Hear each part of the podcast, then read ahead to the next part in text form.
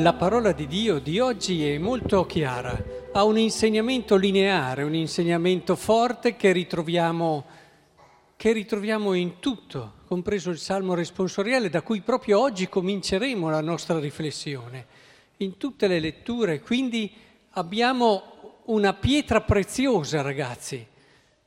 Potete tornare a casa e dopo date, oggi ho una pietra preziosa da darvi e gli ripetete le cose importanti che avete compreso. Vale più di tante pietre preziose che vengono commercializzate a prezzi altissimi, quella di oggi, perché ti insegna a vivere, ti insegna l'arte del vivere. Dice così il Salmo responsoriale, attenzione aprimi gli occhi perché io consideri le meraviglie della tua legge. Perché è vero, eh? Ci sono tante persone che davanti alla legge di Dio, sapete come sono? Così. Vedono molto? No, eh? Aprimi gli occhi perché io mi renda conto di che meraviglie ci sono nella tua legge.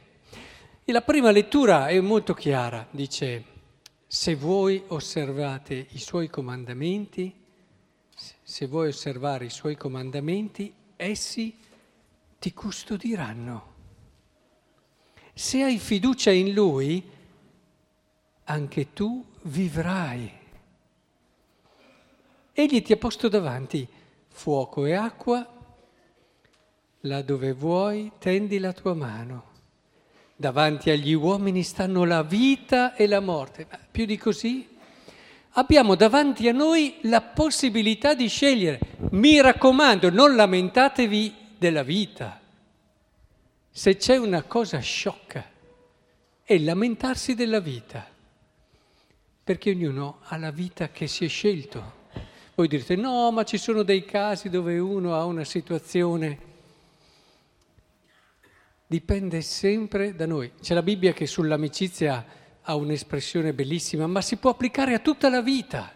Dice così come uno è, così sarà anche il suo amico. Poi quando ci lamentiamo, ah guarda che amici che ho, oppure non ho amici, guarda che così come sei tu, così saranno i tuoi amici. Ma possiamo dirlo anche della vita, così come sei tu, così sarà la tua vita. Così che cosa hai scelto, che cosa hai scelto tu, avrai la tua vita.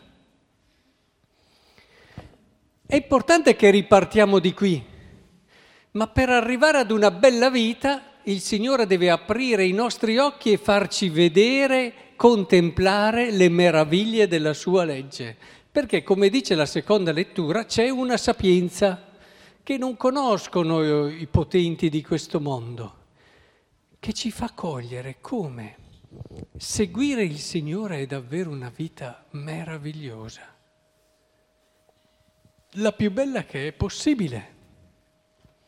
Pensate, dice sempre la seconda lettura, San Paolo nella lettera ai Corinzi, una cosa molto bella, quelle cose che occhio non vide, né orecchio udì.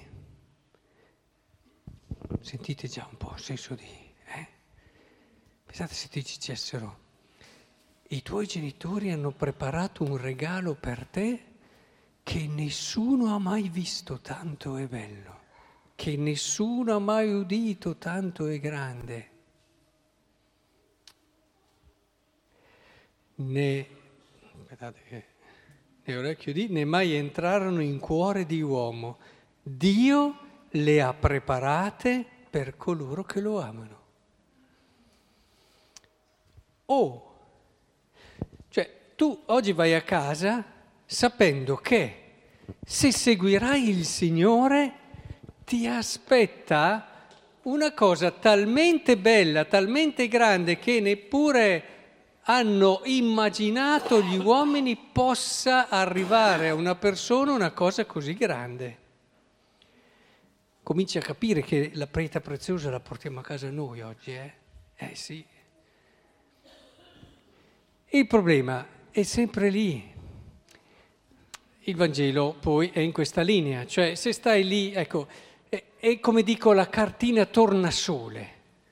Se noi abbiamo capito questo, se noi abbiamo compreso che seguire il Signore non è un vabbè, devo farlo perché è giusto, devo farlo perché così vado in paradiso, devo farlo, ma tirate via queste cose, fatemi questa carità. Cercate di capire invece lo spirito con cui la parola di Dio oggi ci dice di seguire il Vangelo.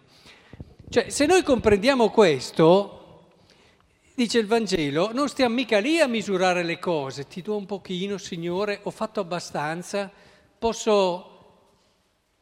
No, ma qui dice, allora non stai più a dire non ho ucciso nessuno, non ho fatto del male a nessuno. Quante persone, no? Ah, io mi sono comportato sempre onestamente e non ho fatto del male a nessuno. E questo, se capisci questo, allora ti devo frenare io. E allora riempi la tua giornata di cose belle, di carità, di generosità, arrivi a dare la vita, perché quando capisci che una cosa è quanto il tuo cuore desidera, quanto di più bello e di vero c'è, non stai più lì a misurare, beh, mi sono comportato bene. Avete visto tutti questi esempi che fa sulla carità, no? Eh, ad esempio è curioso perché adesso è molto moderno, no? Ah, io sono stato fedele, non ho mai tradito mia moglie o mio marito, no? E il Signore dice, ma hai capito il senso della fedeltà? Se capisci il senso della fedeltà, vai oltre al fatto di non essere andato con gli altri. Vabbè, qui fa l'esempio anche solo guardare una donna, eh, però il concetto è hai vissuto una relazione piena, intensa, cogliendo il senso della fedeltà, di quella relazione d'amore grande, vera, profonda che puoi vivere veramente. Perché se capisci la gioia di amare una donna o un uomo per tutta la vita, in un rinnovarsi che va sempre più in profondità. Stai sulla superficie e vedrai che non ce la fai la, la, la, la fedeltà. Magari non andrai con un'altra persona, però vieni a meno alla sostanza della fedeltà, che è quello di vivere davvero una storia d'amore che ti fa scoprire in profondità la ricchezza e la bellezza del dono rinnovato. Ti fa toccare con mano Dio, ma davvero, eh? abbiamo bisogno questo nelle famiglie oggi. Ora, penso che sia molto importante che comprendiamo che noi possiamo vivere il cristianesimo così. Veniamo a messa, sei andato a messa oggi? Bravo. Ti sei comportato bene? Mm, non sei stato tanto bravo, hai fatto quelle cose lì. E andiamo avanti così tutta la vita.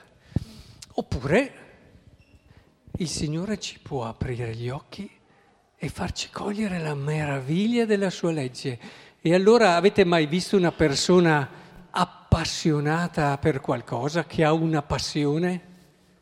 Io ne ho conosciute tante, le più disparate passioni, da quella per, non so, francobolli, a quella per le automobili, a quella per, ma, ma di tutto, per la musica, a quella per la letteratura. Le avete mai viste? Che gli dici, eh beh, hai già letto due libri, basta. Ti guardano come, ma no, ho scoperto questo autore, devo assolutamente leggere tutti gli altri libri che sono usciti. E poi ho conosciuto quest'altro e non si accontenta e va oltre, e va oltre. E così ho questi francobolli, però c'è anche quello, c'è quell'edizione, c'è e non si dà pace e cerca di... Ecco, questo deve essere il passaggio che facciamo con il Vangelo. Se il Signore apre i nostri occhi, eh, sì, ho fatto quest'opera di carità, ma però, ma ne posso fare tante altre, ma è davvero la cosa più bella che posso vivere, ma così sì che è vita, così sì che sto bene. Ho appena perdonato questa persona che me ne aveva fatte di tutti i colori sto cominciando a capire adesso cosa voglia dire star bene. Io sono andato avanti degli anni a tenermi un rancore dentro e mi rovinavo la vita e non me ne rendevo conto. Il Vangelo me lo diceva sempre, ma avevo gli occhi chiusi, non vedevo le meraviglie della tua legge. Era colpa mia se stavo male, mi accanivo verso quello lì che mi aveva fatto del male e dicevo, eh, quando il problema ero io, che non lo sapevo perdonare. Capite che non lo accetto mica, che noi diciamo, ah, la vita, tu hai la vita che vuoi, hai la vita che scegli, ci ha detto la prima lettura, l'hai davanti a te, la vita e la morte. Puoi riempire la tua vita fino a renderla un capolavoro di santità e lo possiamo fare tutti se comprendiamo questo. E allora non ci accontenteremo mai. E fino all'ultimo respiro che abbiamo cercheremo di amare di più Cristo e gli altri, perché avremo capito che questa è la cosa più bella che abbiamo nel modo più assoluto. Aiutare le tue amiche, aspettare, avere pazienza, non criticarle mai, non sparlare le une delle altre, ma non vi immaginate adesso queste cose. Vedete, noi diciamo, ah, ho fatto peccato, ma ragiona diverso. Di tutto quello che hai perso, in bellezza, in pienezza di vita mi piacerebbe a volte tirarla via la categoria del peccato, ma non come fanno oggi, che livellano tutto, non è più niente peccato e questo è uccidere l'uomo. Se tu togli il peccato uccidi l'uomo e la possibilità che l'uomo ha di scoprire una verità e di viverla e trovare ritrovando se stesso. Non in quel senso voglio togliere il peccato, vorrei togliere il peccato per cambiare l'atteggiamento che abbiamo non sempre ho un sacco di cristiani che puntano al 6, tu non punti al 6, no? Tu vuoi, vuoi un voto più alto, no? Sì, se ce la faccio, però lo desideri. Quindi il discorso è proprio questo qui, lavorare, ma anche se uno, voglio dire, sta facendo tutto quello che può ed è da sé, è il massimo per lui, va bene così, però è questo quello che dobbiamo capire comprendere sempre di più. Se un ragazzo capisce quanto bene gli fa lo studio e la scuola, quanto serve anche per la sua crescita, non dovete mica dire hai studiato oggi, hai studiato oggi, ma lo fa lui. E, e a volte dovrete dire dai vai a giocare un po'. Ti succede a te che ti dicono vai a giocare un po' eh, perché studi troppo? Ah sì, bene, bravo. Ho preso quello giusto. E quindi è importante che comprendiamo questo, perché non abbiamo la gente che ci frena.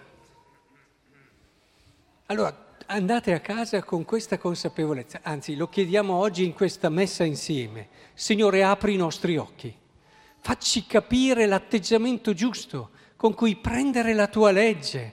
Non è una limitazione la tua legge. E quanto di più bello ci possa essere, fa che portiamo a casa questa pietra preziosa Diteglielo ai vostri genitori, oggi ho la pietra preziosa. E, e ce l'abbiamo tutti i giorni la possibilità di vivere questa pietra preziosa, che vi aprirà quelle cose che dice San Paolo, no? Ve lo rileggo perché vi rimanga come una promessa che vi risuona tutta la settimana. Quelle cose che occhio non vide, né orecchio udì, né mai entrarono in cuore di uomo, Dio le ha preparate per coloro che lo amano.